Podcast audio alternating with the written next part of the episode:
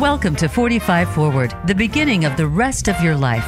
Each week, host Ron Roel and his guests discuss topics of interest to many listeners in their 40s and beyond, including retirement, caring for aging parents, health, lifestyle, and more. It's time to think ahead to the next half of your life, and we'll help you plan it with ease.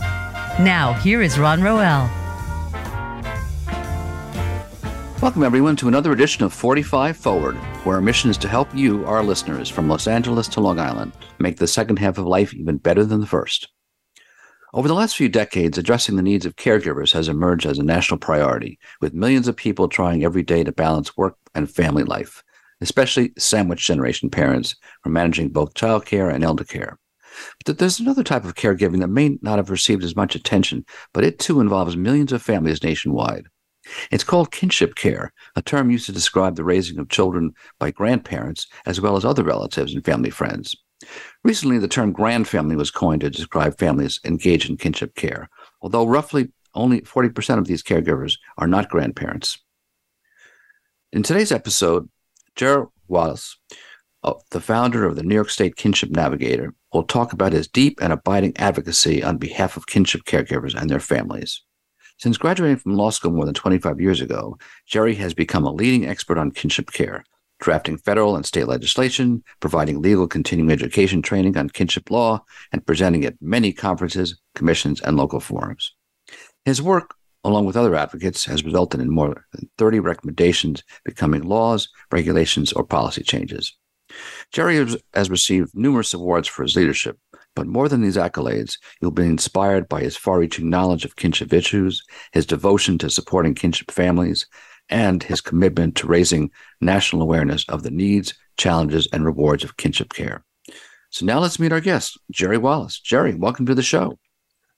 Ron, that's quite the introduction. Thank you so much. You're a terrific advocate, and you've said so many good things already about kinship care. I don't know where to start, but you, you, know I'll get there. Okay, so my thanks to you and my own personal thanks to the audience for uh, coming in to listen to about this topic. I'm sure you'll find it interesting, and hopefully it'll be important to many of you out there who are raising children.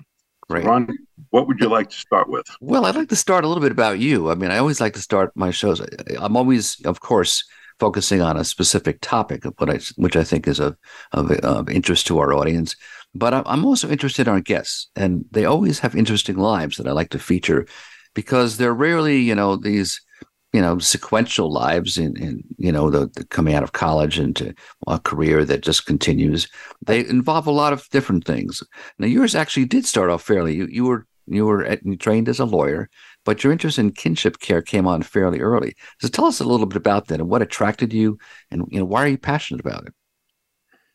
I I would like to say that I became a lawyer first off recognizing late in life. I got my law degree at the age of 49. Wow. Okay. I was supposed to go to law school in 1970, but I was waylaid by the 60s mm-hmm. and had really um, become quite alienated. Came from a broken home and uh, Irish family with my father, you know, an alcoholic and um, mm-hmm. family mm-hmm. abuse and that kind of thing. And I spent the 70s really trying to find my footing back out of uh, that uh, cloud of smoke, so to speak. Okay, mm-hmm. but uh, what in that era, in that era, I got the seeds of why I would become interested in kinship care. My first job out of Fordham, uh, post undergraduate, was in the South Bronx for the Department of Health back when it was um, noted for Fort Apache, the yeah. police precinct that had been firebombed by the local residents and was considered possibly the worst ghetto in America if anyone knows anything about the Bronx, mm-hmm. and I quote the uh, Ogden Nash for his famous poem about the Bronx. Sorry, folks in the Bronx. The poem, the poem is "The Bronx, No Thonks." it, it somewhat describes what I was confronting back then. Six-story walk-up buildings. I lived in one of them, on the sixth story, and many, many, many of them abandoned in the South Bronx and filled with garbage and trash. And back then heroin was king. And on every corner you could see somebody doing that slow fall where they were nodding out. So that was my introduction um, post undergraduate from kind of an irish uh, catholic uh, working class college. And it was a shock.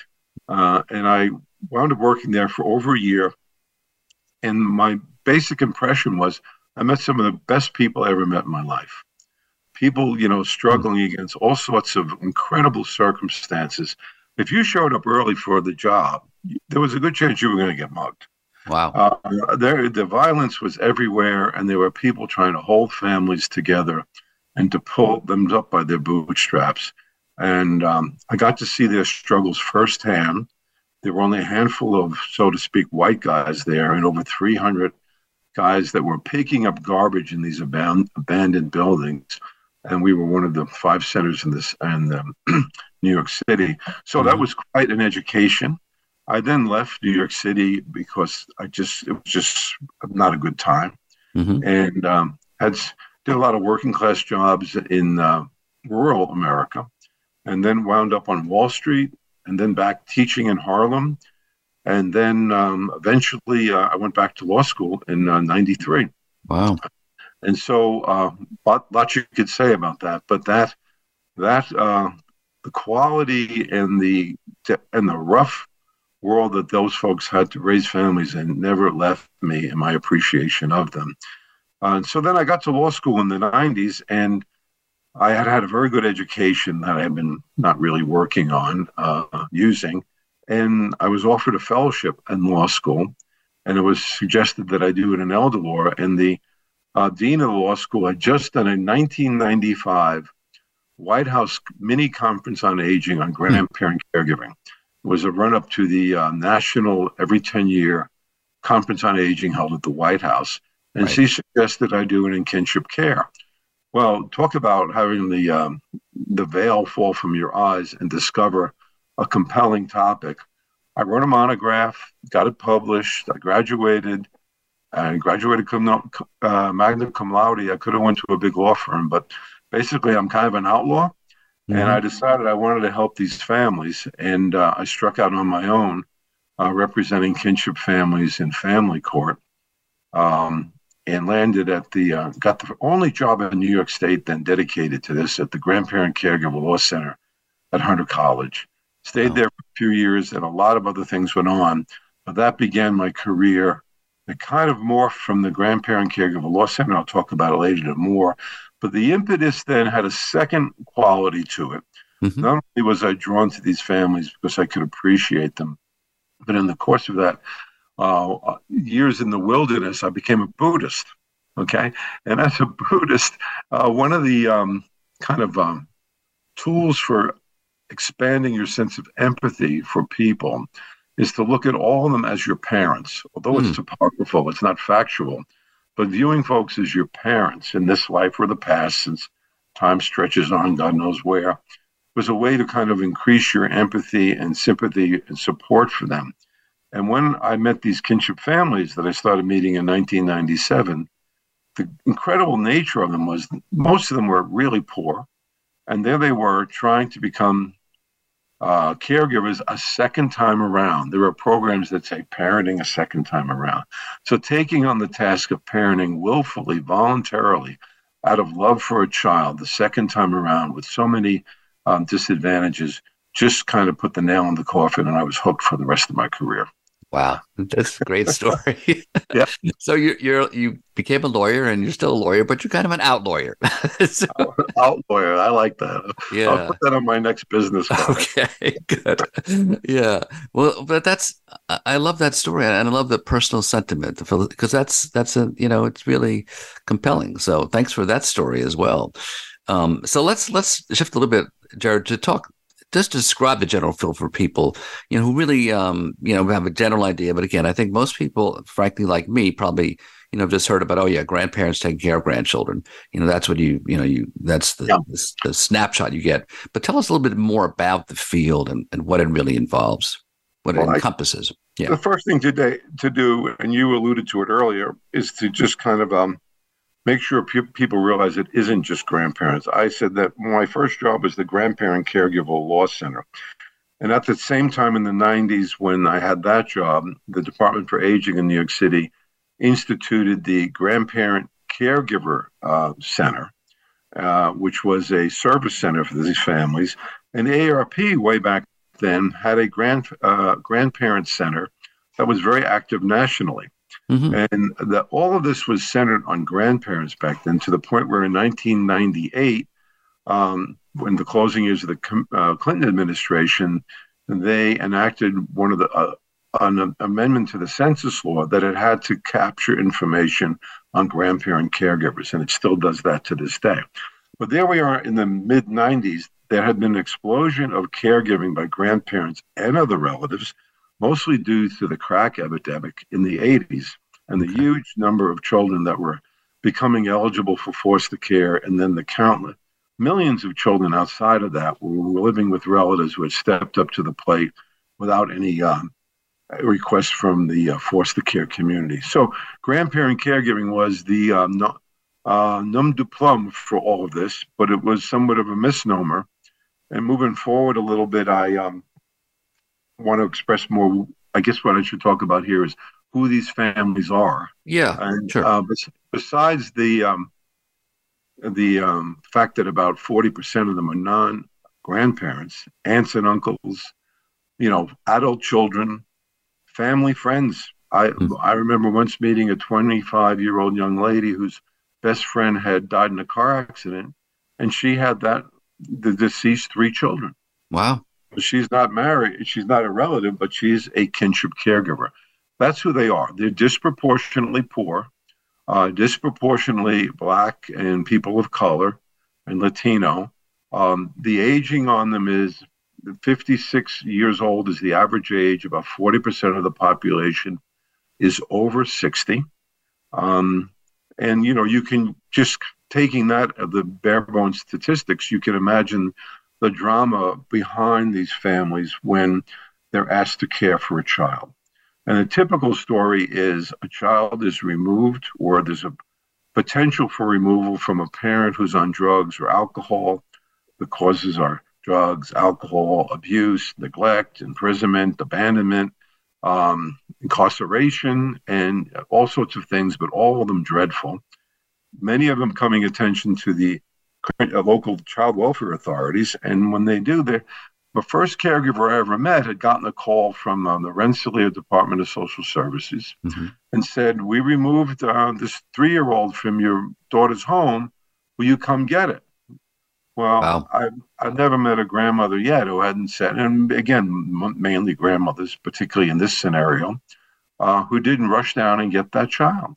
Mm-hmm. And then uh, a week later, call me up, and I was already working in the field, and say to me, I was still a student, I think I was doing my monograph, what do I do now? And I said, well, go ask them for help. And the response from the department was, you took the child willingly, willingly, we don't have to help you. Wow. that that opened up my eyes to the the beginning of understanding the host of disadvantages that these families were going to be facing. Um, so kinship care, the causes are awful.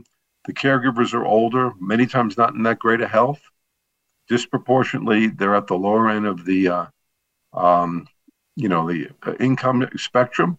But I've seen it everywhere. I mean, I've been at meetings in uh, with the legislature, and the congressman or the assemblyman or the senator will say to me, I'm caring for my my grandchild or I'm mm. caring for my nephew. You know, it's everywhere. Um, and now I'd like to just give it a little bit of historical perspective. Absolutely. It, is, not a phenomenon of crack. It's a phenomenon of everything that can go wrong in life count through the ages. Right. Whether it's an epidemic, a war, uh, in American history, uh, typhoid was a big killer. And, um, you know, in every one of these epidemics, if you read the history of even the great people who are our founding fathers and other people who are the leaders in the development of the country, countless stories where they're caring, they, their wife died or they died and their children go live with somebody else. And then their children are raised up and become, you know, um, oftentimes really great leaders in the country. So, kinship care really is a historical phenomenon. When parents can't parent, then relatives step in, chiefly grandparents. Okay. And there's even going back to prehistory, there's an old hypothesis that I think is getting um, reworked now. Uh, I saw an article just last week saying that it's become aware that mothers went out uh, on hunting in prehistoric times more than they realized previously. So adult women were hunters. Well, the uh, grandma hypothesis is if um, the if the young adults are out hunting, who's got the kids? Grandma. uh, of course, grandma at that right. time might have been 35, you know, if we're lucky. But it, it, even gets a little bit more sordid in that they talk about that why does there menopause? And the thought is that maybe menopause, one of the reasons for it is, is to stop women from having children so they can contribute to the hunter gathering and leave the kids to grandma. So, wow. anyhow, across the whole spectrum of our human history, um, non parents caring for children is integral to the development of our cultures. Yeah, I think that's one of the interesting things, Jared, that, we're really starting to tease around the edges of a lot of these stereotypes and a lot of these myths, right? Because you know, uh, even even in things like um, you know suburban housing, you know, so there's a lot of objection and a lot of typical suburbia to anything but single family housing, yeah. you know, without any real understanding that that's not what exists today. That's not what society is. You know, the divorce rate is 50%.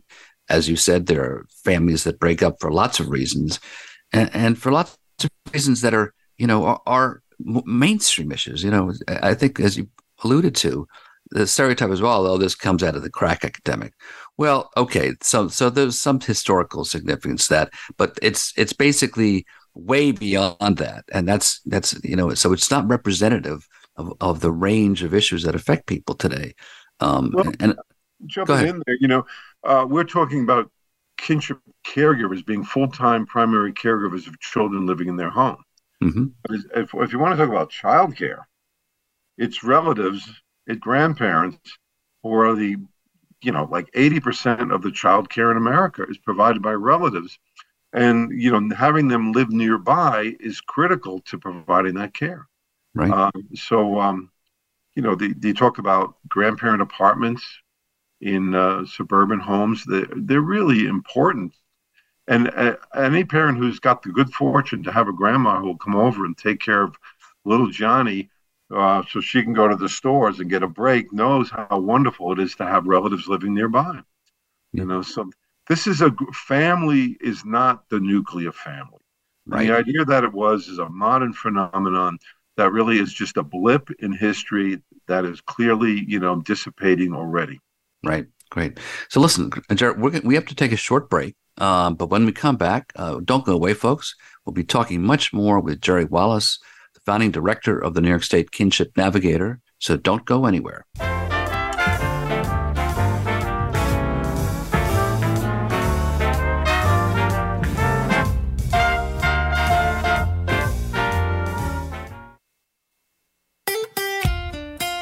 Voice America at facebook.com forward slash voice America for juicy updates from your favorite radio shows and podcasts.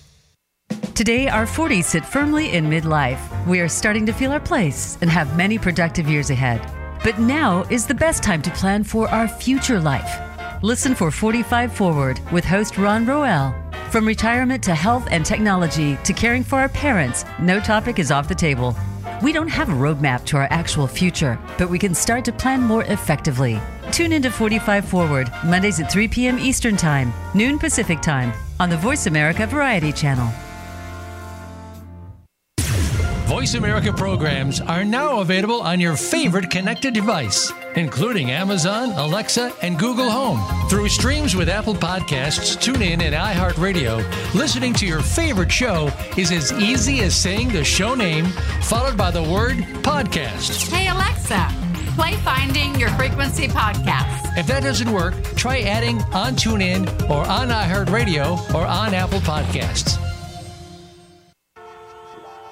The boroughs are New York City. The burbs are everywhere else. Real estate is the ultimate game of risk and reward. It's the biggest investment most people ever make.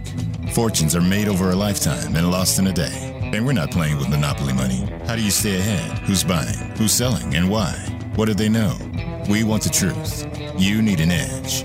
Boroughs and Burbs is your secret weapon to giving you the insider knowledge and strategies you need to succeed in the high stakes world of real estate. From Palm Beach to Palm Springs, Manhattan to Malibu. We press the experts to expose the pain, find the deals, and occasionally predict the future. That's Boroughs and Burbs, 3 o'clock Eastern, noon Pacific.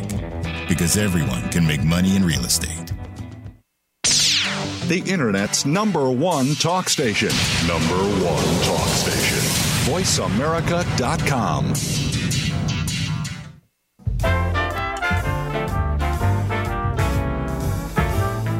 You are listening to 45 Forward. To reach Ron Roel or his guest on the program, please send an email to ron.roel at gmail.com. That's ron.roel at gmail.com. Now back to 45 Forward. Welcome back, folks. We're talking with Jerry Wallace, the founding director of the New York State Kinship Navigator and an ardent advocate for kinship kids and caregivers everywhere. So before the break, we were talking with Jerry, and he was giving us a really good background and a little context to the field. And uh, I wanted to continue a little bit along those vein, uh, vein and and ask ask a bit to just talk about you know kinship care, uh, you know, in terms of foster care. What are the differences? What are the benefits of, you know, and what are some uh, advantages of, of, kinship care in particular? Thanks, Ron. Uh, foster care is not kinship care. Right. Most kinship families are not foster families. Uh, that's a really important fact. I remember once giving a talk to judges, and I spoke for 40 minutes about the problems of kinship care, and we'll get to it. And at the end, the judge says to me, I'm sorry, aren't these families in foster care? Well, my head hit the table. And, uh, but that's the way it is. No, foster care and kinship care are distinct. There are some kinship families that are foster parents. Foster care is the government run system. It has a huge amount of money, billions of dollars uh, funded to enable the government to take care of children when parents can't parent, usually because of abuse, neglect, or abandonment, or that same litany that occurs for white children go into kinship care privately. Um, so obviously, foster care will get that situation, need to remove um, uh, children from a parent, and they may use kin as a foster parent. That's a small set. About 5% of kinship care is kinship foster care. Okay. Now, many kinship families wish they could be in foster care and feel they were unfairly um, kind of uh, misrepresented or were not given the full opportunity to become a foster parent. We'll talk about that later. Yeah. If they were foster parents, they're su- subject to Family Court Act, Act Article 10, which governs neglect, neglect and abuse proceedings post a removal. There has to be a formal removal. And the and the value of that is the parent is going to get a lawyer. The state is going to come in with their attorneys, and they're going to try and show to a judge that the child should not be lived be living with the parent. And of course, then they're going to look for alternatives. Whether it's a kin or a, um, a non relative foster parent, the value right there is the court proceeding governing what's going to happen to this child has a government attorney who's doing the representation. And legal assistance is a big issue for kin who are not in foster care. Mm. Secondly, foster care benefits are much larger than any other financial payment available to kin. And if the child who is in foster care has special needs or exceptional needs, the payments can go up to over $2,000 a month for one child. Hmm. That's not going to happen to any kinship child outside of foster care. Then you have preventive services that'll get in there and try and help the um, the parent right the ship so they can become parents. And the adjudication as to when they can assume parenting again is done in that same court proceeding with that same legal representation. Moreover than that, you get all that assistance, you get the court protection, you get, if you're certified as a foster parent, and then you get ways out of foster care that can continue financial assistance and oftentimes even continue some of the uh, um, legal uh, assistance against the errant parent. Coming out of foster care, you can become a kinship guardian, you can become an adoptive parent, or you could take the child on on your own, or luckily, if it works out, the child might go back to live with their parent. For those two first instances, there's continued financial assistance available post foster care. None of that is available to a kinship family. Aside from that, you have assistance with getting things like social security cards and birth certificates, um, educational um, uh, assistance, and guarantees that the child can stay with you without the parent coming in and doing all sorts of kind of things that are disruptive to the home. So, um, kin oftentimes wish they could be foster parents, but they didn't get there. Mm. So it, that's very interesting. I didn't know that distinction. It seems like um, so the foster care system is geared toward basically abuse situations of some sort, whereas kinship could be sort of anything. It could be any kind of circumstances. That, really, I, ne- neglect is much larger than abuse. Certainly, abuse is there, but okay. most of foster care is going to be neglect. Yeah, uh, and and kinship care, again, going moving towards now talking about kinship care, you can have that re, the the child welfare agency sees the kid has to get out of this home and there is a law where they can they can go and call the relatives and say, "Will you take the child?" And if the relative says, as I gave that earlier story about, "Yeah, I'll take the child," they never have to do that Article 10 proceeding, legal representation, and none of those uh, benefits flow to the kinship family. The kinship family is basically on their own. On the other hand, beyond involvement with foster care, many kinship families do this on their own anyhow.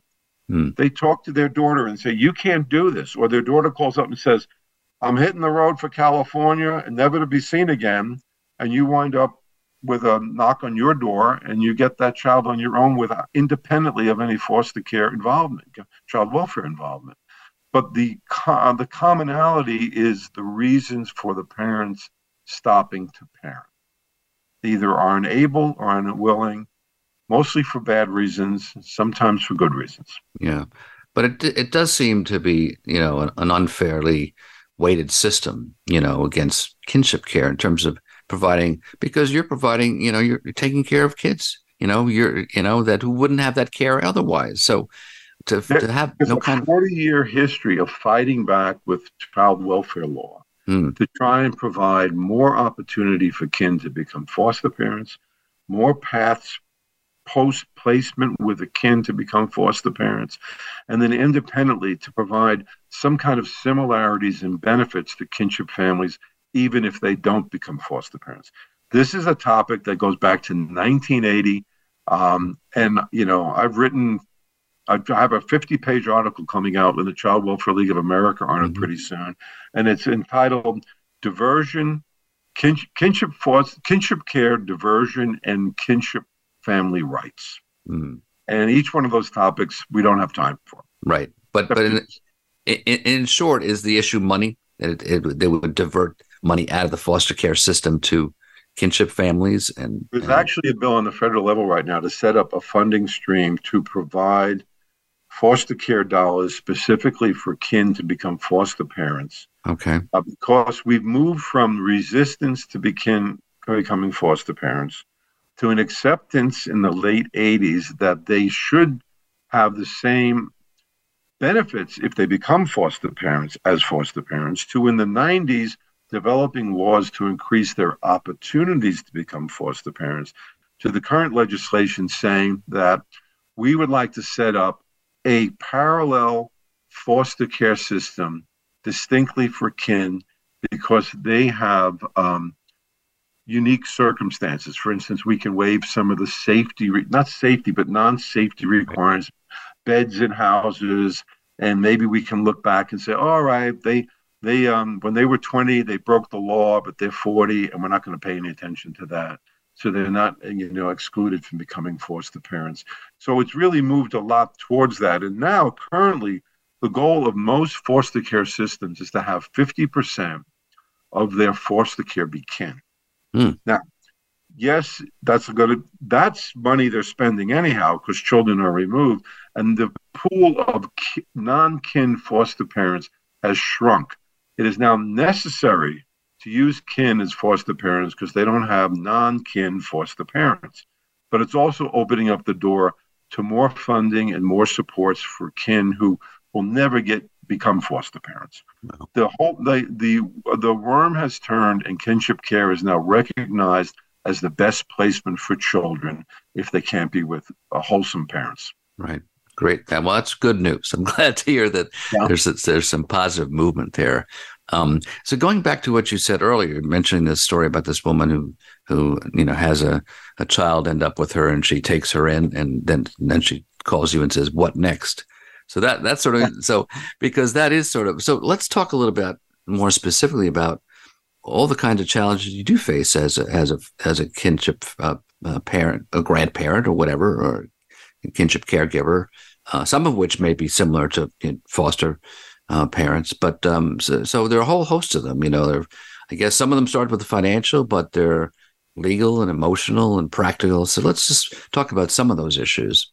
Yeah, I, I mean, this is a lecture that I would do for attorneys, and I do three hours, and they say we need we need more time.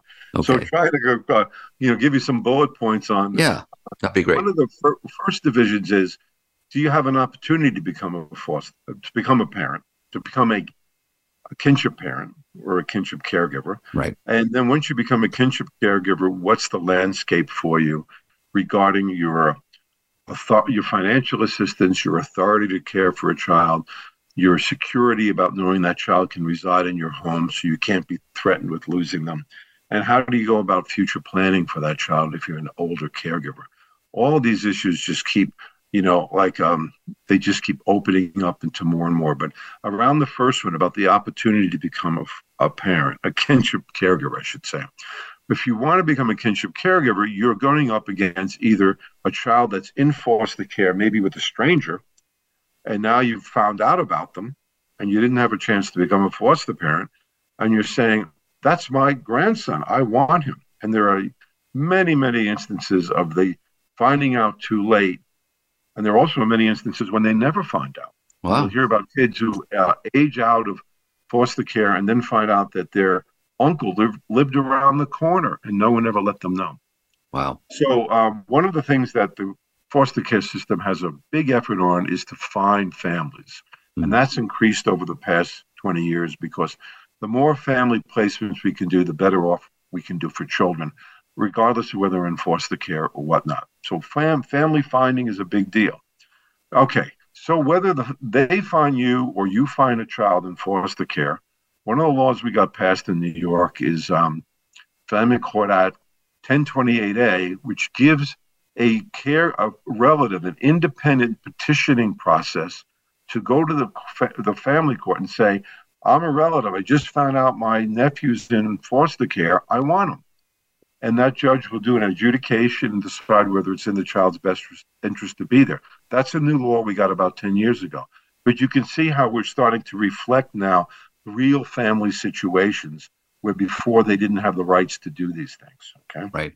So then getting a child, you're dealing either with the foster care system, and there's other things I can say about that, but just highlighting those two, or you independently go to your uh, son who's living in it. I'm sorry, I'm going to be real about it.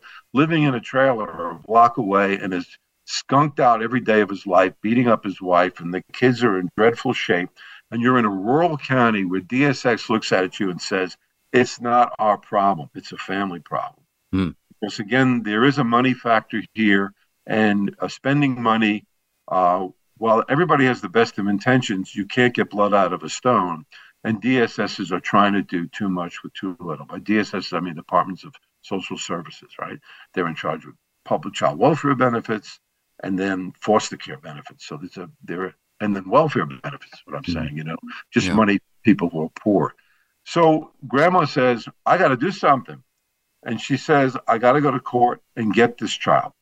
First, she tries to get him willingly. Will my son give me the baby? And if the kid doesn't, and I have to say, there's a lot of really nasty family dynamics here that occur in which young children are used as pawns in getting back at parents. Mm. Oh, it gets very brutal, the stories. So grandma goes to court. She has to petition then become either a legal guardian or a legal custodian. And the kinship navigator, one of our expertise is what's the difference between those two?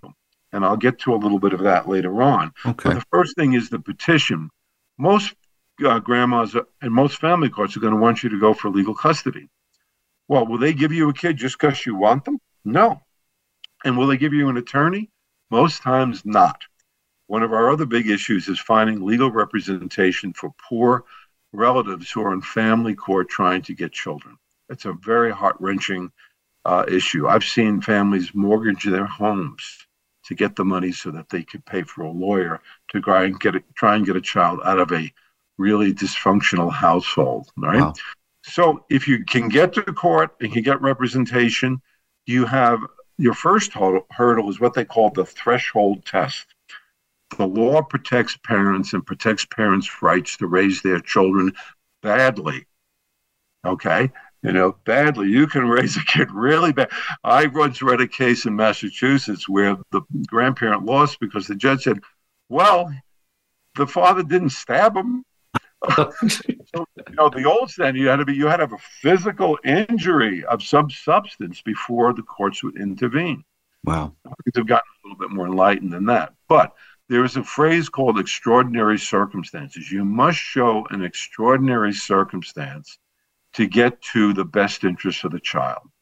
And extraordinary circumstances are just the kind of things that get a child removed abuse, neglect, abandonment, mental illness, those kind of things. But now you're on your own trying to prove that.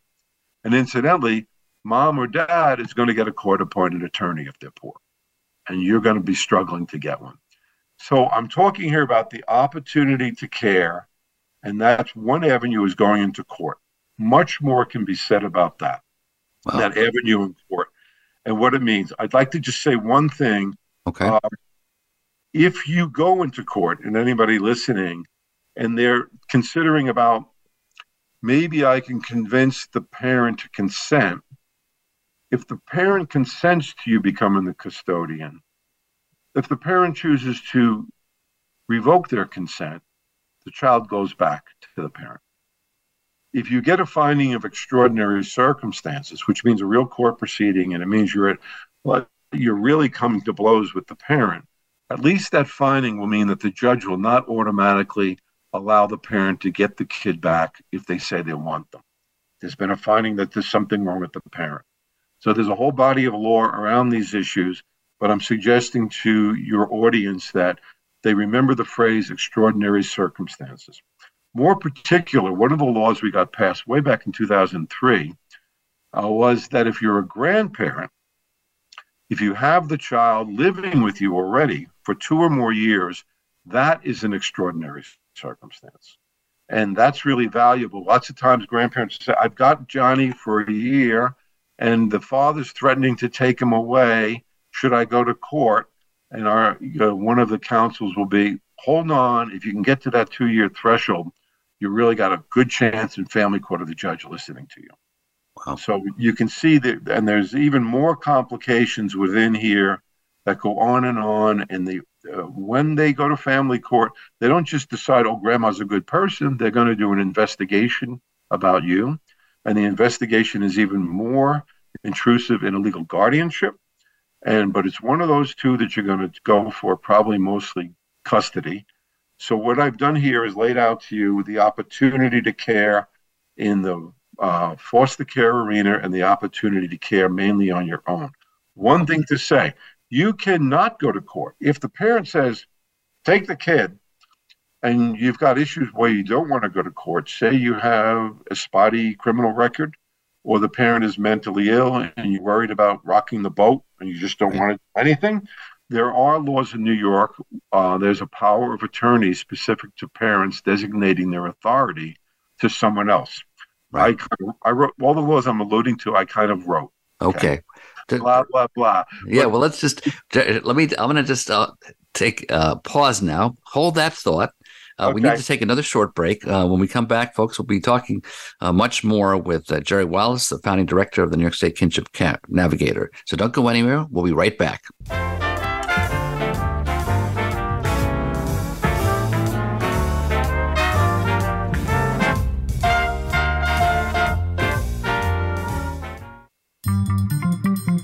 Voice America is on LinkedIn. Connect with us today. Every conversation we have with the people in our lives is part of a relationship with them. From coworkers and bosses to spouses, kids, and parents to your favorite cashier at the grocery store, the path a relationship takes can have many twists and turns. The Relationship Road Trip, hosted by Dr. Don Azevedo, is here to provide a roadmap for your relationships. The Relationship Road Trip, Thursdays at 8 a.m. Pacific on the Voice America Variety Channel. Tune in to the Voice America Variety channel on the Voice America Talk Radio Network. Voice America Variety broadcasts a diverse array of topics, reaching a global community. Our experts come from all walks of life, and the topics they discuss are everything from current events, arts and entertainment, leadership, parenting, relationships, self improvement, career advice, and a variety of other topics. Check us out today. You're sure to find something of interest. Voice America Variety. Talk on today's hot topics. It's time to unlock some of the best kept secrets in health, wealth, and happiness. Are you ready to live your life to the fullest and hear insider tips from today's experts? Then tune in to the Forbes Factor with celebrity TV host, keynote speaker, and inspirational icon, Forbes Riley. She's a best selling author and TV fitness expert, and you know her from QVC and HSN. Now, she brings her expert advice and guests to the Voice America Variety Channel. Tune in live every Wednesday at 11 a.m. Pacific Time and 2 p.m. Eastern Time for the Forbes Factor. We guarantee it will be the best hour of your week. Stimulating talk gets those synapses in the brain firing really fast. all the time. The number one internet talk station where your opinion counts. VoiceAmerica.com.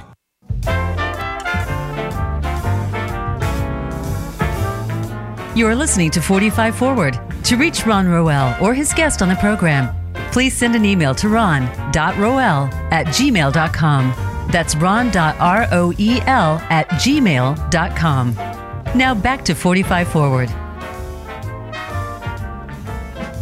Welcome back, folks. We're talking with Jerry Wallace, a widely recognized expert and a longtime advocate for kinship families.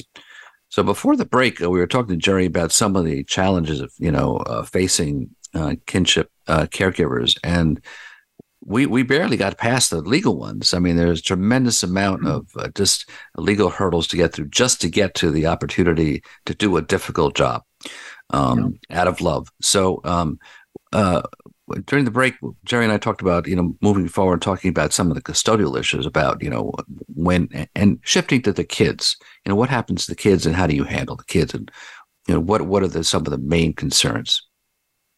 Well, you know, I was director of the Kinship Navigator, and one of the things we did there, our specialty was legal fact sheets. And if you go to just go to Google and New York State Kinship Navigator and go there, and you'll see the fact sheets, you'll see the coalition, you'll see um, you can call them, you can chat with them, you can uh, do all sorts of ways to contact. And we are the one stop shop. We cover all the counties in the state, and we're kind of the gatekeeper to any local services. More about that in a minute when I get Okay. to services.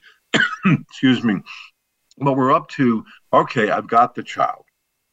What are the ways you may have the child? You may have the child without going to court. You may be a legal custodian, a legal guardian, or you may have a power of attorney from the parent. They call it a parental designation. What do you need to figure out? You need to figure out, first and foremost, and at the Navigator, there's a host of articles on this, and assistance on it is I have a new mouth to feed. I may need new housing, but I certainly, certainly, I need to get clothing. Can you put me in touch with a local program that'll help me do those things? And most importantly, is there any financial help for me? There is financial help. If anyone in the audience goes away remembering anything, remember there is financial help. Uh, I talked about child welfare mostly to now, but now I'm going to switch, uh, go over to welfare. That's money that's paid out when people are poor and they need assistance. There is financial assistance to the poor. Parents get it for a limited period of time, but that financial assistance, which is mainly government, uh, federal money, is excuse me, um, has a special grant available to non-parents called the non-parent grant, commonly called the child-only grant. It's only available to non-parents caring for children, and it is the eligibility is determined based on the child's only resources, not the parent's resources. So Bill Gates, if he took in his nephew in New York State, could apply for this financial assistance. About $440 a month plus Medicaid, and it's available in all 62 counties. We have an enormous amount about the application, how to do it. It's confusing because the application at the Department of Social Services is geared towards parents applying for families, not for grandparents. We have a line by line guide. You can talk to the staff at the Navigator. We must get you that money. Most children don't have income and resources. Therefore, most children are eligible for that grant. This has an enormous body of legal literature on it, a case law, fair hearings, and whatnot. The, the thing is, get started. If you're out there and you're not getting it and you have a child in your home, the only reason they probably couldn't get it if they have survivor benefits or if they have disability benefits of their own. Yeah. So other than that, most children don't have income. Yeah, Jared, just step back a second and just tell describe a little bit about what what is the Kinship Navigator that you founded, what as an organization.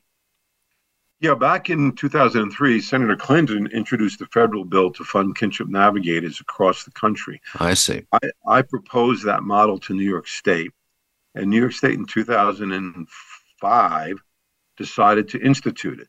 And it's basically an information and referral warm line and website that gives you information for these families about the services available, their legal assistance, any resources around the state that can help them. And the Navigator became very established in New York and is really now kind of the gatekeeper to finding out about anything that you need to find out if you're in this situation. Now, are there uh, similar navigators in, in in every state, or no, there aren't. Some are just websites. Some of them are local. There you know, the, the navigator is a buzzword. There are very few that are statewide entities, and that was okay. one of the things that I continually wish there was across the country.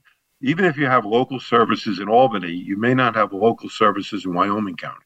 Mm-hmm. That's the case in New York. We have local services in about 26 counties in New York State. Doesn't mean they're in every community, though. And, you know, it's a big state. And then, so uh, the navigator is, and all those services, incidentally, use the navigator as a resource. Mm-hmm.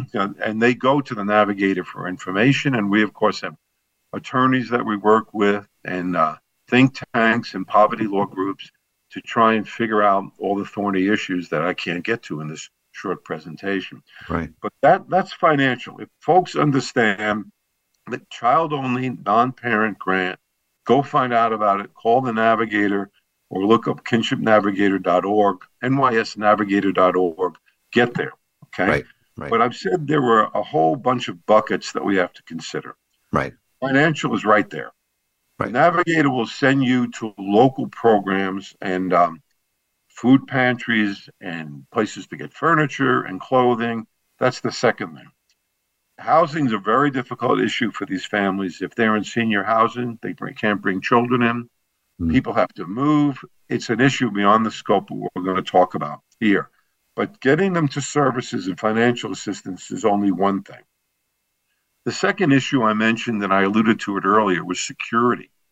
Uh, every caregiver I've ever met said, I've got little Johnny. He's been with me for a year and a half. He's finally doing well in school. He stopped hitting his head on the wall. He stopped bedwetting. He's really doing marvelous. He's a really brilliant little child. But his father comes around promises him the world, and then disappears, and all the good I've gotten to progress with Johnny goes down the tubes. Mm-hmm. So one of the issues is the security of keeping a child and what you can do to prevent a child having to have relationships with parents that are really um, not constructive. Every child loves their parents, and every parent hopefully loves their child. We're a flawed human beings. I'm not trying to say that parents should be shut out of their lives. But when children are damaged like this, you have to have the caregiver have some help in keeping them on a path forward that's beneficial rather than having it constantly just slide backwards. So, security, that's the soft issue, orders of protection. Um, you know, if you're a foster parent, you've got a lot of protection from errant parents. If you're on your own, no. Um, you know, guys get out of prison, they haven't seen the kid for five years, they come around and they think it's my kid, and they and they're furious that grandma has the child, and the relationships are just terrible. Tough stuff. Worst instance is I'm taking the child and you'll never see them again. And that's a whole can of worms under the uh, aegis of the word security, which you need to talk to lawyers about or the kinship navigator staff. Right. So I've talked about financial assistance, a little bit about other services. I've talked about um, the security. The other issue is the authority to care. If you're caring for a child, first thing you have to do is get them in school or get them to the doctor. Now, it depends on what legal status you have, what authority you have to perform those functions. If you've never been in court, you probably can get them into school. You're going to have to do affidavits, and that's okay. If you're a legal custodian or legal guardian, the law says slam dunk, you can enroll them in school. If you're not a legal custodian or legal guardian, another set of statutes that only covers a part of the population says you can be responsible for their schooling. And, you know, again, you can go on and on. What you see is that when it comes to custody, guardianship, and what's called informal custody, you don't have an order, but you're caring for the child. When you get into all these little subcategories of authority and caregiving, the law is different for each one of them. You want to get a passport. You want to get a social security card. You need to get a birth certificate. You need to go for routine medical care. You need to go for immunization. You need to go for major surgery. You may need a child that needs to be put in a facility for a while. Every one of those sets of laws is different and covers different sets of people that I just mentioned. Wow. It is not as if kinship care givers have the right to make parental decisions for the children in their care. Wow. So you need to go listen to some guy like me go on forever to try and finally get to your particular issue. Yeah. Wow. Eh, you know, so I, am just listening to you and this the tremendous complications and obstacles to deal with this. Um, so what I'm hearing is that you need to have a tremendous amount of love to get through this process and, in order to be successful and, and persist. Um, so uh, we just have a, a, few minutes left, but just talk a little bit about just some of the, the next couple of minutes, the emotional issues that you deal with in terms of you know supporting uh, kinship caregivers. Well, I mean, I think the kinship caregivers are the sine qua non of humankind. They have really sacrificed their lives in their older years to care for children that are really problematic. I mean, I can tell one grandma, you know, one kid had a helmet on all the time because he beat his head on the wall. One was throwing feces. The other one was acting out sexually. All these kids were under the age of five. I brought the, that caregiver to the commissioner, and she had the children on her own. And the commissioner called me, I can't do anything to help this family. So their love is, and that lady is typical of the love, unconditional love that these caregivers give to children. Um, I'd like to mention, you know, we're talking about the caregivers, but the children themselves are the ones that have suffered. Um, there's a there's a um, act uh, there's a statement called there's something called an adverse childhood experiences, adverse family experiences, right. which is a list of really significant nasty events that happen to children in childhood. And this list is based on a Kaiser Permanente insurance study of 20,000 families out in the West Coast and it has 10 listings. And it, the most amazing thing is if you have two of these problems, you have a line that goes like this up in your life of all the problems you're going to have for the rest of your life coping with two, like a parental death at an early age or parental drug abuse. If you have four of them, the line is even severe. But the problem, the thing is, four, two, five, the lines go in parallel. The more the number of difficulties, the more severe the lifetime problems for the, per, the child. And The cost to society is enormous because of not dealing with these adverse childhood experiences. Kinship care is one way of cutting the losses by removing a child from adverse childhood experiences and putting them in a place they, they hopefully will thrive and do better than uh, following that terrible uh, line up into um, disaster. Um, now, that's all I've been able to talk today because it's a li- limited discussion in abstracts and about the law and some policy. But the reality is, and I can say, um, I stayed in this field for 25 years, not because I like policy. I'd much rather be out splitting wood or driving a truck, but because when I would go in a room and listen to the caregivers and meet the children they were caring for, I couldn't turn around and walk away from it. Right. And I, I, particularly want to say that you know there's some of the association of this is uh, with um, urban families and with people of color. But the turning point for me was a day in 2004 when I was giving a talk to a bunch of caregivers in Ogdensburg. Ogdensburg is on the St. Lawrence River in St. Lawrence County, which is the biggest county in the state and has many, many, many more cows than people. Okay. And I'm up there, and the room was full of farmers and their wives. And these were people who were older, had spent their lives working hard on the farm. They had all sorts of ailments. And they told stories about the children in their care that, um, you know, was just unbelievably difficult and cruel what the parents were doing to them. Yeah. And uh, I, I walked out of the room and I said, I'm not leaving this for anything because these families who's helping them? Right. There's a lot more help than me now, and uh, I don't mean to say that, but the people who get involved in this, Denise Veriano works for um. She's retired. She worked for Cornell Cooperative Extension. Many years ago, she said to me, and I put it in one of my summit reports. She said, "Once you find out about these families, you can't leave it." Right, Jared. And unfortunately, I I love your passion, but we're gonna have to leave it there for today. Uh, okay. Uh, but I wanted to thank you so much for an incredibly enlightening conversation. I'll have to invite you more back till we can t- uh, continues dealing with these issues.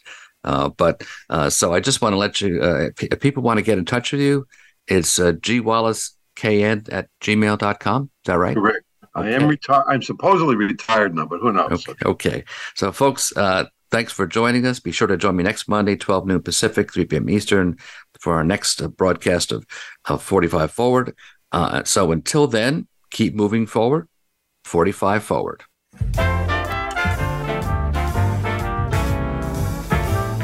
Thank you for tuning in to 45 Forward. Please join your host, Ron Roel, for another great show next Monday at 12 noon Pacific Time and 3 p.m. Eastern Time on the Voice America Variety Channel. We wish you a great week.